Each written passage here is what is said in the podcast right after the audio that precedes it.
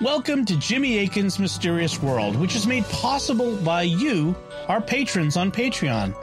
I'm Dom Bettinelli, and joining me today is Jimmy Akin. Hi, Jimmy. Howdy, Dom. Folks, we're always looking for ways to thank you, our patrons, for your generosity in making all our shows on StarQuest possible. And this is one of those ways. We reached out to you and asked if you had questions you'd like to ask, and we got many, many great responses. So that's what we'll be talking about on this episode of Jimmy Akin's Mysterious World. Jimmy, let's get right into our questions. Our first question is from Father Anthony, and he asks uh, Dear Jimmy, thanks for the great show and your clear and cool analysis of so many heated questions. Here's my question May Catholics believe in pre Adamites? And is it possible that pre Adamites, as well as antediluvian, antediluvian, gotta make sure I say that right, antediluvian post Adamites could actually be today's extraterrestrials? Okay, so first, for people who may not be familiar, we should talk about what pre Adamites are. As the term would suggest, these would be people who lived before Adam. And um, the idea of pre Adamites has been around for quite some time uh, in Christian history. It's been discussed at various points. You know, there are mysteries in, or at least things that people have wondered about in the text of early Genesis, like where Cain says, you know, uh, my punishment is more than I can bear. Whoever finds me is going to kill me. And while that could mean his own later brothers and sisters from Adam and Eve would kill him, other people have wondered and said, well, wait, could that mean someone who's already out there? And so there's been discussion of this topic for uh, for quite a long time. The and the 19th century, for example, had a lot of discussion about this. One of my favorite uh, characters in the Gilbert and Sullivan opera, The Mikado, is a character named Pooh Bah, who is very highborn and very proud of his heritage. And he describes himself as being of pre Adamite ancestral descent. So that's how impressive his ancestors are. They come from before Adam. And he even says he can trace his heritage back, back, back to a protoplasmal primordial atomic globule. So he's he's very proud of his ancestry, but that's just an illustration of how people were talking about pre-Adamites. Well, um, the the short answer of may Catholics believe in them is yes. Uh, they're you know Adam ha- is presented as the root of the entire human race, but that doesn't mean that there couldn't have been other creatures that God created before Adam in fact, these days, with the magisterium being very open to the idea of human evolution, uh, on the evolutionary theory, there would be pre Adamites or people who lived, or almost people who lived before the very first human being. And so, exactly what they would be in terms of their subspecies, you know, they would be fellow hominins like we are, but exactly what they would be, whether they would be Neanderthals or Denisovans or something else, maybe even something we haven't discovered, we couldn't really be sure of because while Adam is presented as biblical, what you could call biblical man, the Bible doesn't give us the information we would need to map biblical man onto um, the paleontological record. And oh, we can say that, okay, Homo sapiens sapiens of the modern variety, we're biblical man. But what else may have counted as biblical man is something that we really can't know. And and it's a matter for discussion. However, um, on the evolutionary theory, there would have been other people, if not biblical man in the full sense, like we are, something very close to that, who would have lived before Adam. And so that's one way that pre Adamites not only could, but would be there. So, about the second question could they be today's extraterrestrials? Well, um, the the theory has been proposed. Um, so they would now they could have left Earth and gone to live on another planet and then come back. So that's one way they could be extraterrestrials. However, there's another proposal, which is that what we think of as extraterrestrials are actually a hidden race that lives here on Earth. This is known as the crypto terrestrial hypothesis. And we will be talking about it in future episodes. It's one way of explaining why some reported extraterrestrials look so human because maybe they're another branch of the human family that has been here, and in that case, they uh, they could be these cryptoterrestrials could be pre-Adamites. Um, the foremost advocate, or at least person who has discussed the crypto terrestrial hypothesis in recent times, was a gentleman named Mac Tonnies. And so we'll have a link to uh, where you can read about Mac Tonnies and also for his book, The Crypto Terrestrials. Excellent. So our next question comes from Father Jeff Horton, who asks, are all crop circles man-made or is something else going on? Okay, so we'll have some links to where uh, you can read about crop circles. Uh, one of the links will be to Wikipedia, but um, Wikipedia has a notable skeptical secular bias. Um, the the secular skeptics have really kind of taken over uh, Wikipedia's paranormal pages, and they just diss everything. And it, it can be useful for hearing the skeptical side of things. So Wikipedia is a good resource for that, but um, you also want a little more balance. And so the British Society for Psychical Research um, a while back created an online resource called the Psi Encyclopedia and it has uh, you know uh, scholarly articles on these subjects that are deliberately balanced. They cover both the um, the skeptical side of things and the side of things that is more open to paranormal phenomena. So we'll have links to both of those on crop circles. In terms of my own opinion, well, I think that you know if you look at the crop circles that have appeared in recent years, some of them, many of them, are just extraordinarily complex. And my personal thought is that certainly all of the, I would be very confident that all of the super complex crop circles are of human manufacture. Uh, we, we've even had humans who have admitted that they had made crop circles. Uh, for example, in 1991, a couple of uh, British gentlemen named Doug Bower and Dave Chorley uh, admitted that they had created a lot a lot of crop circles, and when they were told, "Oh, you you you couldn't have," they you know they display these properties you couldn't have made. They then showed how they did it, and yeah, in fact, they could do it.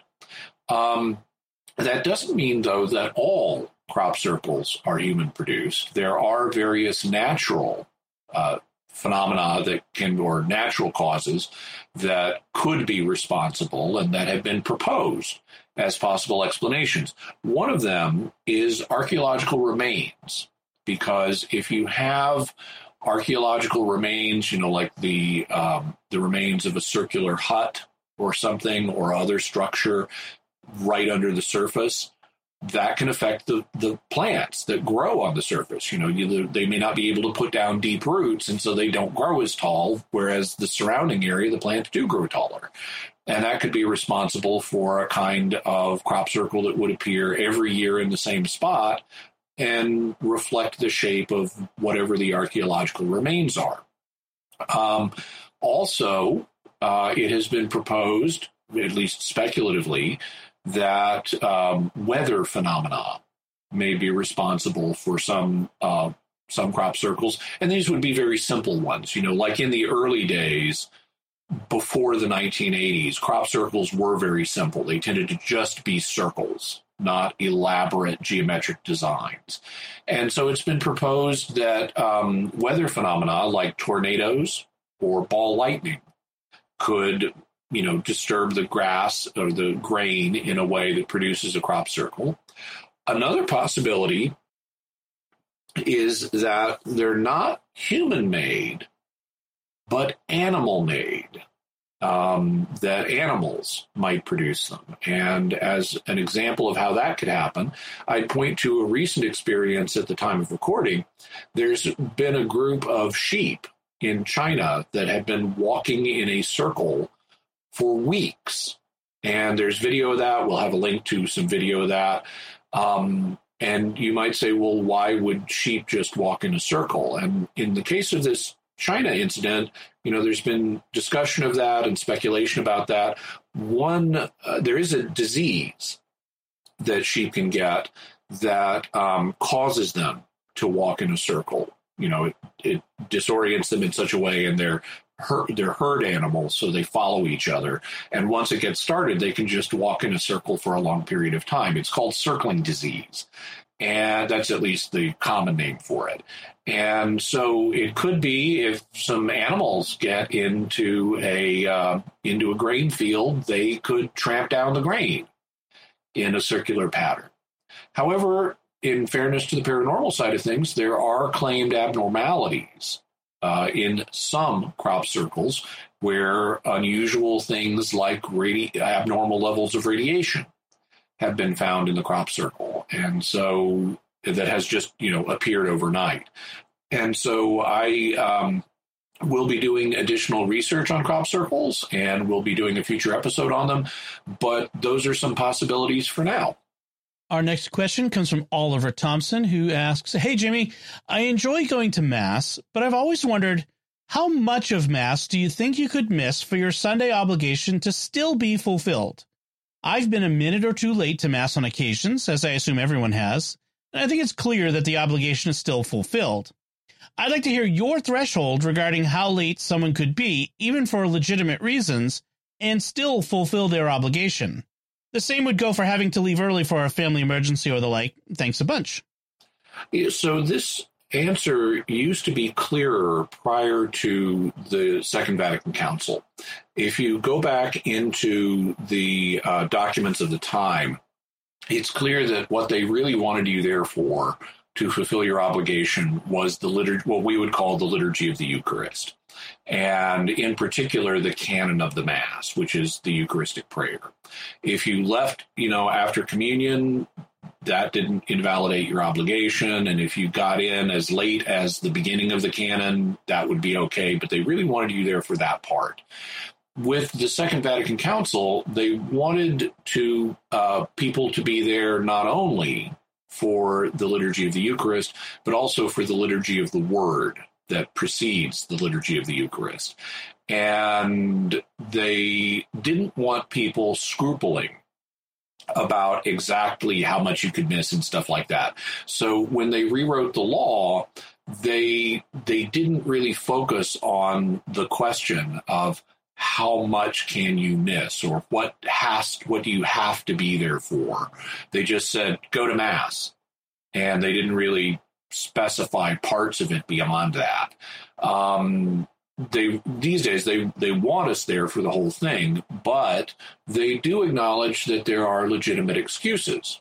So if you are a couple minutes late because of traffic or you you know whatever reason you don't got to go to a whole nother mass. Um, it's okay. If you need to leave for a family emergency to take care of that, you know, a few minutes early, you don't got to go to a whole nother mass. Um, as long as you're making a good faith effort to be there, and you know, there's some, you're not just blowing it off and saying, "Oh, I'm not. I don't care when I get there." You know, as long as you're making an effort to be there, it, it, you shouldn't really be scrupulous about this. If I have to answer the question, well, I would say based on principles from before the revision of the liturgy, uh, if if someone says, "Well, I, I I got there really late. I missed the liturgy of the Eucharist, but I I missed the liturgy of the Word, but I was there for the Eucharistic prayer. Did I fulfill my Sunday obligation?" I would say, "Yeah." Um, because that's that's what's always historically been um, what you needed to do in order to, in order to fulfill it. Even then, though, like let's say you're at um, at, at Mass, you're there. It, it is during the Eucharistic prayer, and something happens. Maybe a child starts screaming, or I mean, your child starts screaming, or something else, and you've got to step out of the room during the Eucharistic prayer. That's okay. That's a legitimate excuse. The church recognizes excuses. If, if you've gone down to the church and you've been there during the Eucharistic prayer and you had to step out for a couple minutes, that's not going to invalidate either. So I would say as long as you're making a, a good faith effort to be there, um, and as long as you're there for, you know, a substantial part of the liturgy of the Eucharist, you're fine in terms of fulfilling your Sunday obligation. As the parent of five kids, I have spent many times where, as the Eucharistic prayer is beginning, even a child says, "Daddy, I have to go to the bathroom," and I mean, yeah. what do you do? You just can't you can't make them stay. So yeah, I've always thought that uh, Mary and Joseph were parents. I think Jesus understands. yeah. All right. Our next question comes from James Isabella, who says, "Do you think that the double slit experiment, in which electrons are shown to change their behavior simply based on observation, has any relevance to the idea of a creator?" That somehow observation and intelligence are built into the universe itself? Well, um, this is an idea that's certainly been proposed. Um, so there are various quantum mechanical events that um, occur, and quantum mechanics is interpreted in a bunch of different ways. Um, sort of the standard interpretation of quantum mechanics, and by standard, I just mean it's the one that you get taught in school. Um, at least historically, is known as the Copenhagen interpretation, which is sometimes sh- summarized as shut up and calculate. Don't really worry about the ontological, metaphysical implications of all this. Just run the equations. Um, there are other ways of articulating the Copenhagen interpretation, but that's one of them. Uh, but there are a bunch of others, and some some uh, some physicists have looked at how quantum mechanics works, and they've said, well, to me, it looks like you really do need consciousness to um, to be responsible for some of these phenomena. And so you had um, physicists like Eugene Wigner who have proposed there could be some kind of cosmic consciousness like God that is responsible for the the um, the, the different phenomena in our universe becoming concrete and actual. Now, Wigner was not a Christian, but uh, he did, uh, you know, reason his way to quantum mechanics could imply the existence of a god or something like a god. Um, and then, of course, the double slit experiment, people can look that up and see what that's all about for themselves. But that's an example of quantum mechanical phenomena where you fire particles like photons or electrons through a pair of slits, and depending on whether you measure them or not, they either behave like particles or they behave like waves. And it's the measurement that you take that determines their behavior. Uh, that makes it concretely one or the other, whether you take the measurement or not. And that's been seen as an example of consciousness interfering with the quantum mechanical process and making it take a certain form. So it has been proposed these days, but it's not a majority opinion. Um, there are a lot of other ways of interpreting quantum mechanics, and um, and and these days, most physicists have instead of been talking about consciousness being necessary, have been talking in terms of measurements being necessary to cause certain things to happen or observations, um, which they define in such a way as a mechanical device can make an observation. It doesn't require it to be a consciousness. It could just be a camera or you know some other measuring device and it's the observation by the measuring device that is enough to produce the effect. You don't need it to be a conscious one. Um, having said that, it's worth exploring different arguments for the existence of God. And in my book, A Daily Defense, I actually did uh, propose a quantum mechanical argument for the existence of God. So we'll have a link to a daily defense so you can get that and read the argument, which does turn on um, the role of consciousness in determining quantum mechanical phenomena. It's just a proposal. It depends on the assumptions you make. Um, but it is something that has been proposed by others, and I offer a version of it in a daily defense.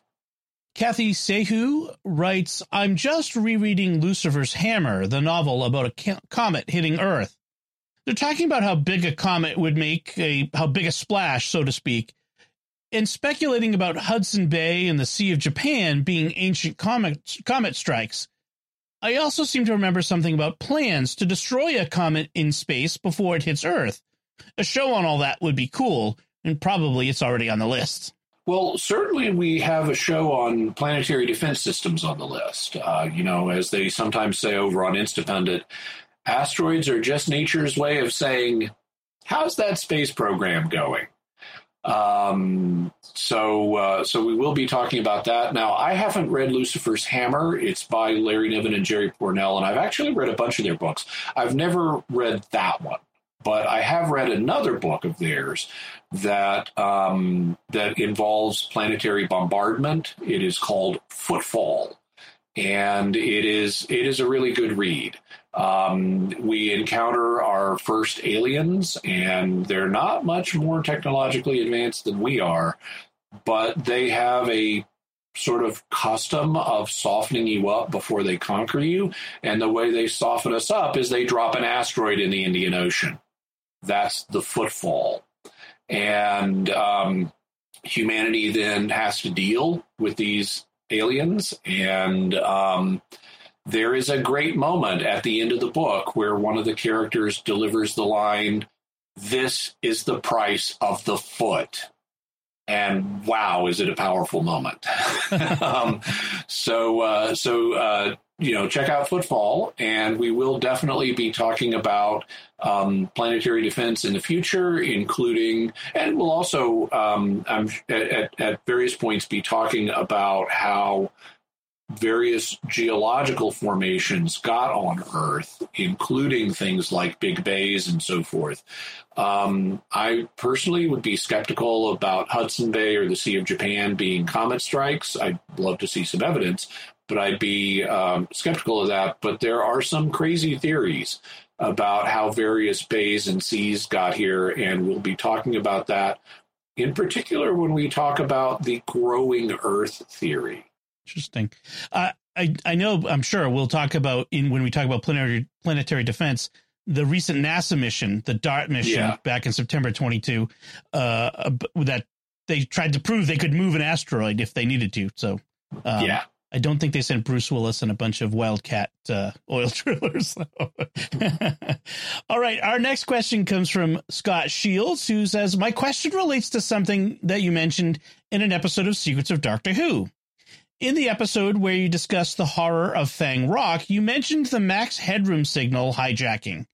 My question is, how do you think they did it? Do you know if there are any ideas on who who who did it? My first guess would be that it was an inside job, but that seems unlikely since it happened on both WGN and WTTW.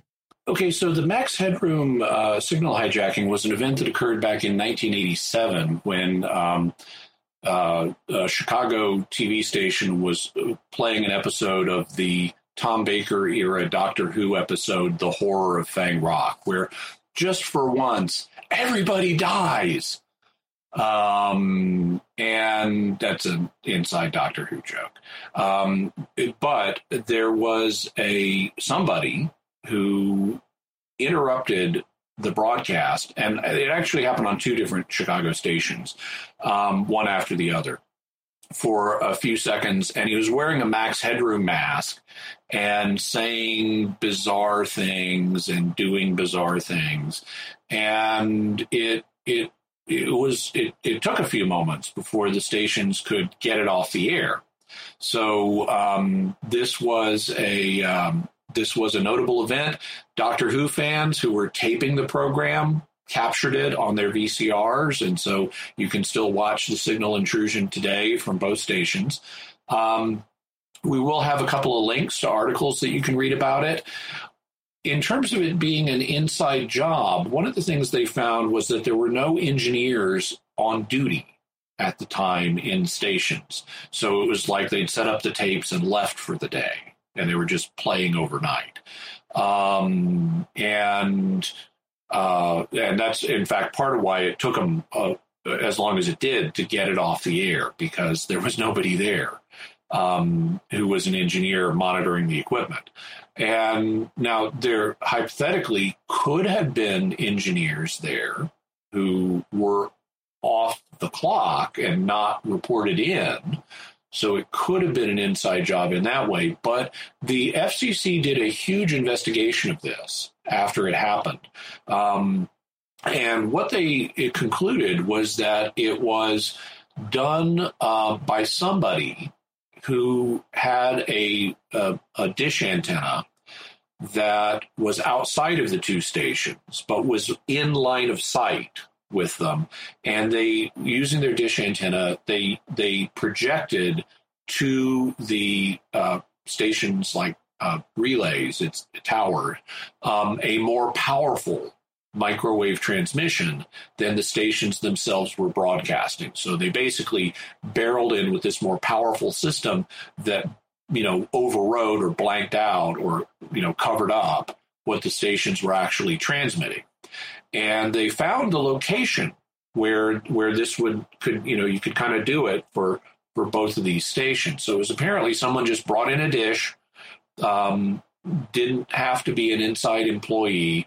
There was a, a hacking community at the time um, that could have been responsible. There were things going on at the time, like phone phreakers, who were people that would, you know, uh, hijack telecommunication systems and make them do what they wanted. And there were, um, you know, people with broadcast experience. I mean, it could have been a disgruntled employee or something, but it could have been somebody else.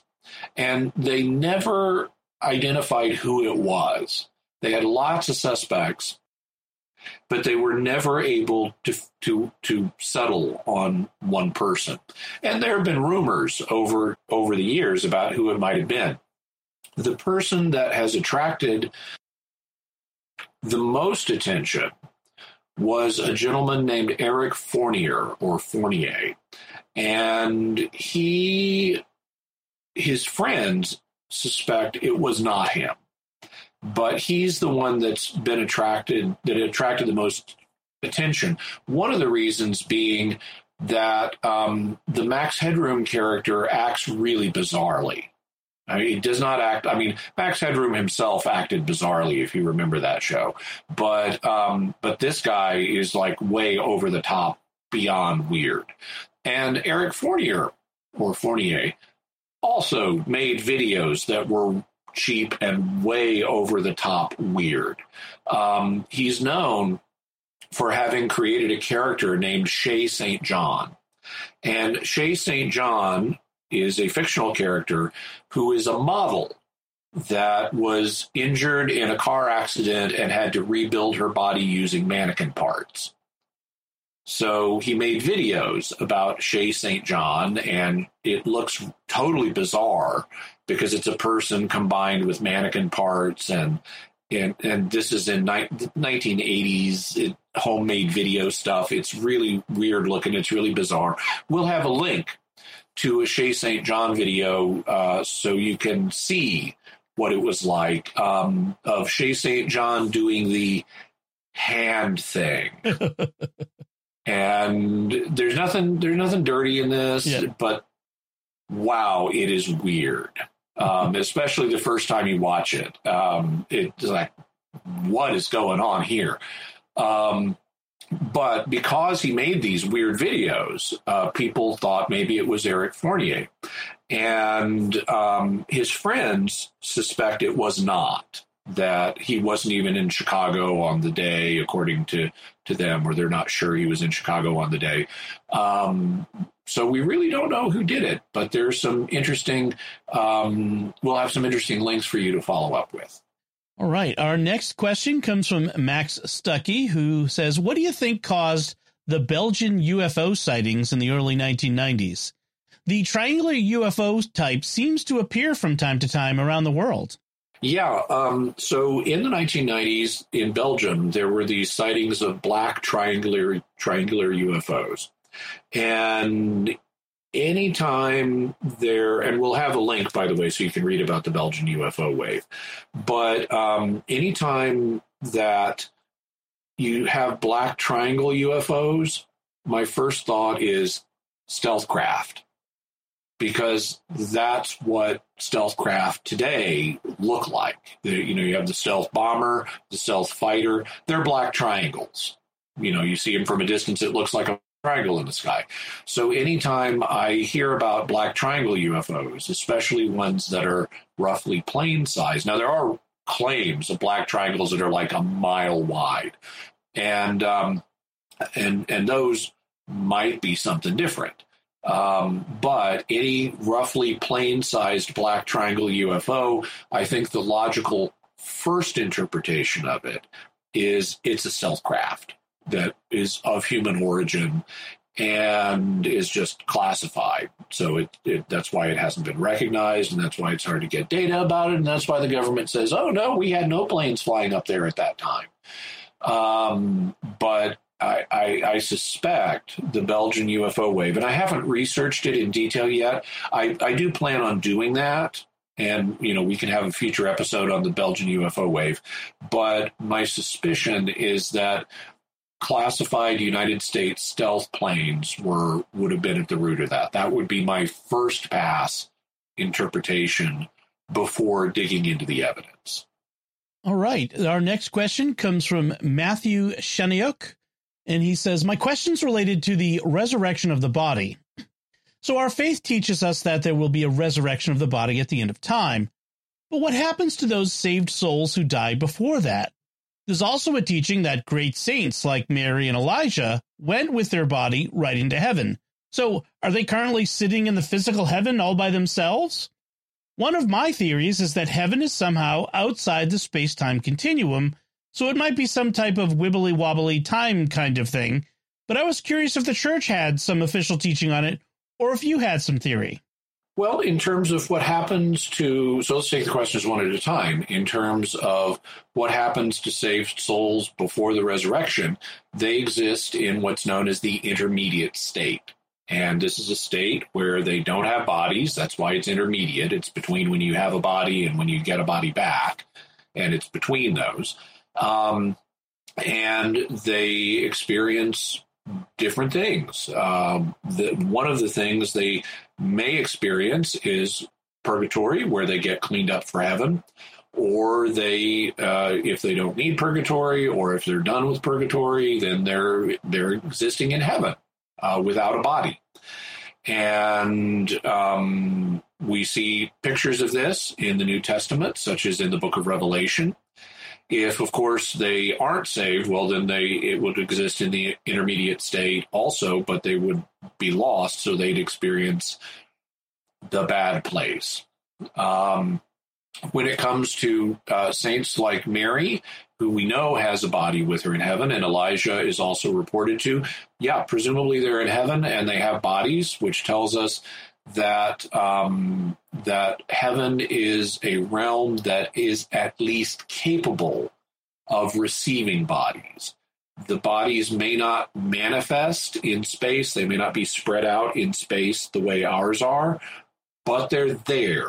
It can so heaven can at least receive bodies, even if they don't manifest the way bodies here in our world do. Um, and presumably, there are not a lot of people like that in heaven, but they would be spiritually united with all of the souls in heaven. Uh, is heaven outside the space time continuum? Well, the fact that heaven can receive bodies would indicate that it's, it does have spatiotemporal uh, qualities. It might not be space and time the way they work here in this life, but it would be spatiotemporal. And this actually is um, this actually is something that the church that is part of church teaching.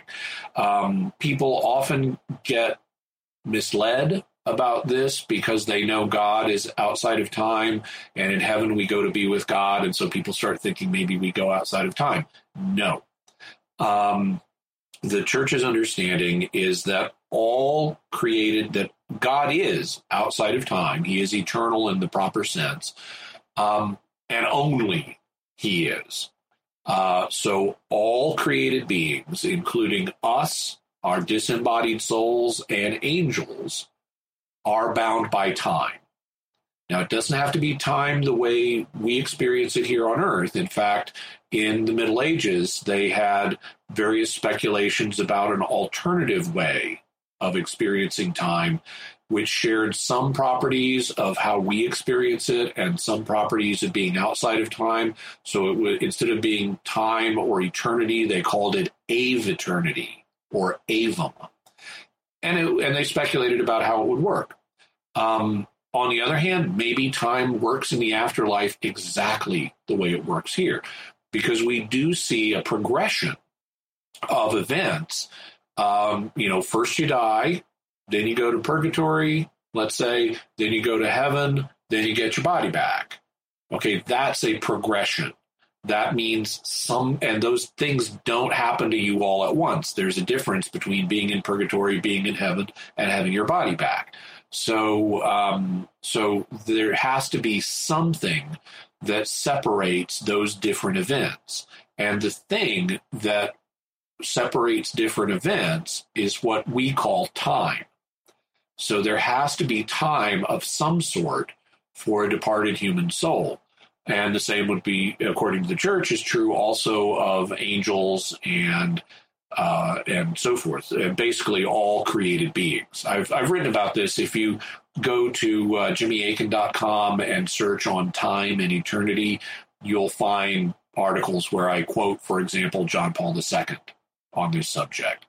Um, we'll also have a link uh, in our show notes to an International Theological Document Commission document that came out in 1992 uh, the International Theological Commission is an advisory body, so it's not itself part of the magisterium, but it's an advisory body run by the Dicastery for the Doctrine of the Faith.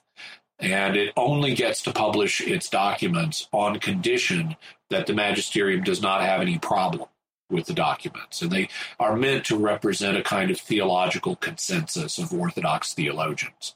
And in 1992, they came out with a document, or maybe it was 1990, they came out with a document called Some Current Questions in Eschatology. Eschatology is the study of the last things. It includes the last things of individuals, you know, death, heaven, hell, purgatory, and so forth, and also the last things of the world, um, in, including the judgment and the resurrection at the end of time. So after the Vatican Second Vatican Council, there was all kinds of theological chaos. You had theologians speculating all kinds of different ways, including some theologians who were uncomfortable with the idea of a soul existing without a body. And so they proposed maybe there's no time and you just like jump directly to the resurrection. So there's no intermediate state because there's a there's a there's there's no time in the afterlife. And so wham you're just there. Um, well no not according to church teaching and not according to the international theological commission so um, they do in this document discuss the essentially time-bound nature of human spirits and uh, including in the afterlife and so you can check that out and uh, read um, read that document. All right. Our next question comes from Colleen Rudolph, who says, In your It's Always Demons episode, you said demon possessions are rare, but the Gospels are littered with demoniacs, especially considering how small the population of the area was at the time. What do you make of this? Well, I wouldn't say littered. Um, there are a number of demoniacs in the Gospels. Um, actually, if you did a count, it's not that huge. But I mean, there aren't hundreds. You know, there's are there even a dozen? Um, and I, would have to do a count to find out. But um, the Gospels are not typical of world history. Um, for one thing, they've got Jesus walking around in them.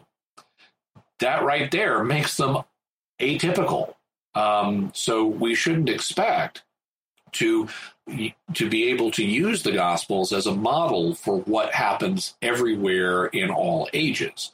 Um, also, miracles are happening in the Gospels even more than demoniacs. There's a lot more miracles in the Gospels than there are demoniacs, but that doesn't mean miracles are common today. Um, one of the things you find when you study uh, biblical history is that it tends to go in waves. There are certain periods that are very central and important to God's plan, and they tend to have a lot of supernatural activity happening in them. Um, the then there are periods where there's no there's nothing really no changes in God's plan. Things are just kind of coasting, and there are lows in the amount of spiritual activity that are present in those periods. And you see this in the Old Testament, for example, with periods where prophecy becomes very common and then it fades out and then it comes back and then it fades out. And so you have these highs and lows in prophetic activity. And uh, an example of that is, for example, right at the beginning of First Samuel, where Samuel's a little boy and God starts talking to him. And one of the things that, and he doesn't recognize it's God. And one of the things that it points out is that the the word of the Lord was rare in those days. This is something the inspired author of First Samuel tells us is that the word of the Lord was rare when Samuel was a boy and people were not frequently getting visions. But then within Samuel's generation, um, you know, when he anoints King Saul, King Saul starts going down the road and meets a company of prophets that are all prophesying at once. So obviously, this has become much more common. And of course, the shift into the monarchy where Israel previously had not had a king. Now they've got one. That was a shift in God's plan of the ages because it's setting us up for David, who in turn sets us up for the Messiah. And so you see this burst of supernatural activity in connection with the birth of the Israelite monarchy. And it's only natural when Jesus comes, there's going to be another burst. That's why charismatic gifts like prophecy and um, speaking in tongues and healing were very common in the first century and less common, but still reported in subsequent centuries. Well, when the forces of good are being extra active, that's often because the forces of darkness are correspondingly being extra active and the forces of good are meeting the challenge. So, um, you know, the the devil knowing the time for Jesus to come is near and and he and God's plan is at another crucial turning point, he's going to be extra active. I mean, we have evidence from the gospels of the devil being extra active. You know, he he appears to tempt or test Jesus also he's got his his angels his legions um, that he's if if this is the time of the messiah the messiah is going to be doing stuff. He's going to th- ultimately thwart our plans. This is the time all demonic hands on deck. We need everybody working against god's plans right now in in palestine because the most important divine event in history is occurring now and so I think that uh, the reason that we have as many demoniacs as we do in the Gospels is in part because this was a major shift in God's plan. Jesus was here, and the devil was correspondingly more active to try to thwart God's plans. All right. And our next question comes from Guy Cappuccino, who writes Hi, Jimmy. Homo sapiens appeared approximately 300,000 years ago. But approximately. Is there, approximately. And is there any way to know when God imbued man with an immortal soul that will transcend physical death? It's always seemed arbitrary to me where a distinction would be made in the evolutionary process of mankind as to when an immortal soul would be present. This is, of course, simplified by the Adam and Eve creation narrative, but as a Catholic and a scientist, I subscribe to the evidence that we evolved from lower homonyms, hominids. Is it hominid? Hominids. So a hominid is any great ape, whether whether they're our ancestors or not. So like gorillas and chimpanzees are hominids, but they're not our ancestors. Hominins, you think of them as the in group. So Oh. we we we descended from them. So the hominids, those are those weird guys. Like you know, they're they're not us. They're not they're not part of our background. But the hominins, they're our homies. They're the ones that are that are tied into the human family tree. and not what I said, which was homonyms, which they sound like us, but it's hominins. All right, and to finish, Homonyms sound like, but yeah.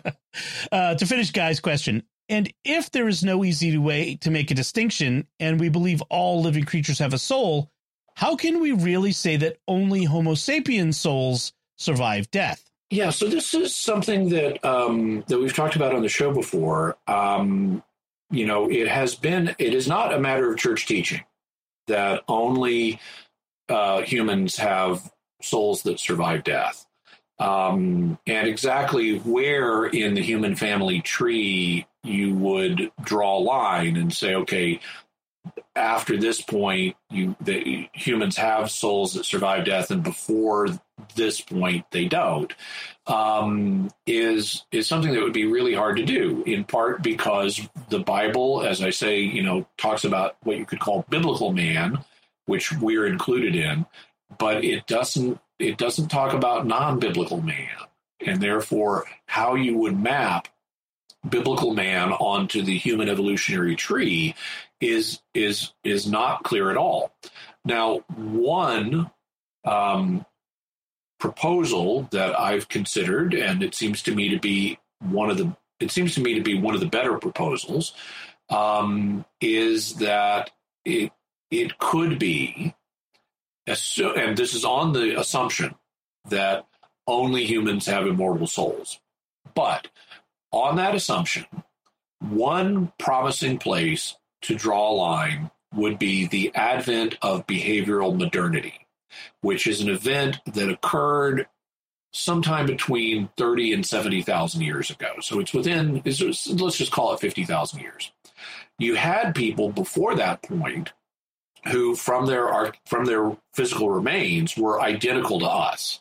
They they they looked exactly like human beings but at least according to this theory, they did not act like modern human beings.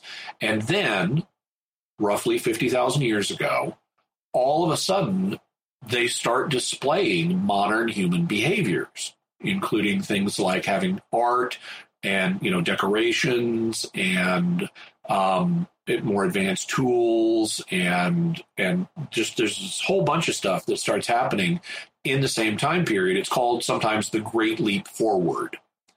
And so, one possible place to draw a line for when would these when would our ancestors have acquired a modern human soul would be at the Great Leap Forward. Um, so, with the advent of behavioral modernity. But there are reasons you could challenge that for a start, there have been some challenges on paleontological grounds. Not all paleontologists are convinced that the Great Leap Forward was this sudden event. It, it may have happened more gradually, and that would make it harder to draw a line. Also, there is at least some evidence that some of our other hominin ancestors and relatives um, believed in an afterlife uh, because they buried their dead. And, you know, we, we've got Neanderthal graves, for example. And if you're burying your dead, now that could be for just hygienic reasons because, you know, dead bodies can be disease care, can be disease vectors, um, you know, and it could just be an instinct to bury your dead to solve that problem. Just like, you know, cats bury their poop because if you don't, it can be a disease vector. Um, so they have this instinct that tells them to bury their poop. Well, okay, hypothetically, maybe early humans had a bury bury dead people instinct, but I think it was more complex than that because um, I suspect that uh, that the reason they're burying them is because they have a concept of the afterlife. And I think there's supporting evidence, or at least I have read that there is supporting evidence of them burying things with the dead. So, grave goods like a flute or flowers.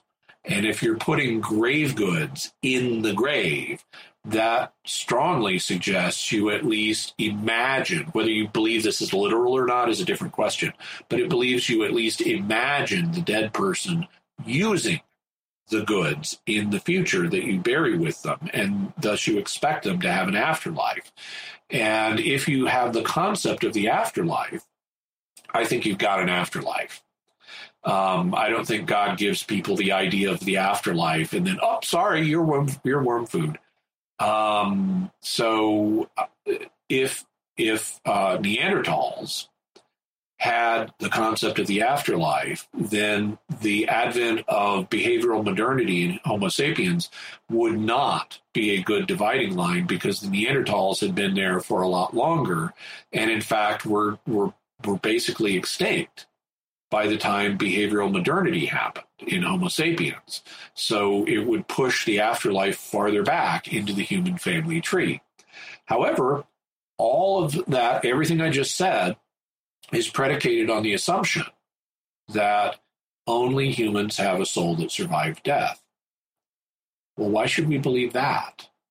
It's not church teaching. It's not in the Bible.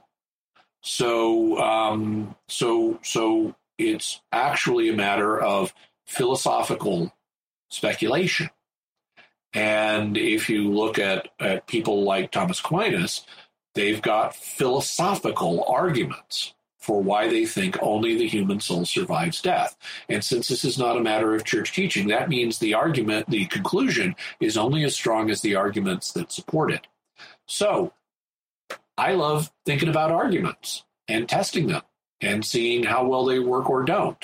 And so back in episode 203 of Mysterious World, I tested those arguments.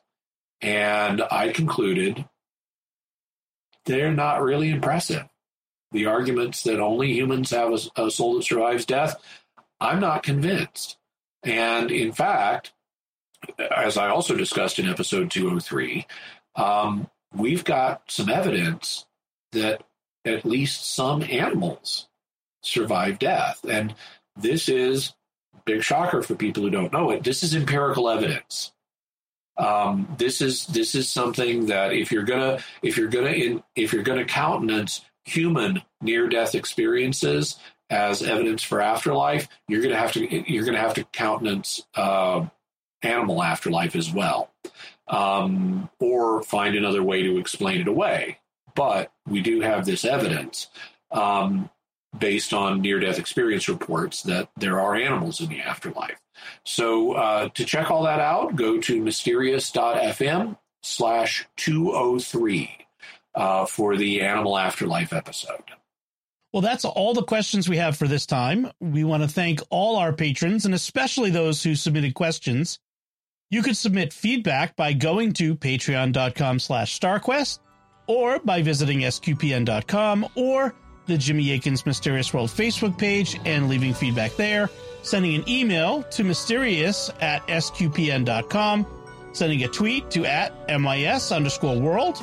You can do so in the StarQuest Discord community at sqpn.com slash discord or call our mysterious feedback line at 619 738 4515. That's 619 738 4515. You'll find links to Jimmy's resources from our discussion on our show notes at patreon.com slash starquest and eventually at mysterious.fm slash 248 when we release this episode to all listeners. Until next time, Jimmy Akin, thank you for exploring with us our mysterious world. Thanks, Dom. And once again, I'm Dom Bettinelli. Thank you for listening to and supporting Jimmy Akin's Mysterious World on StarQuest.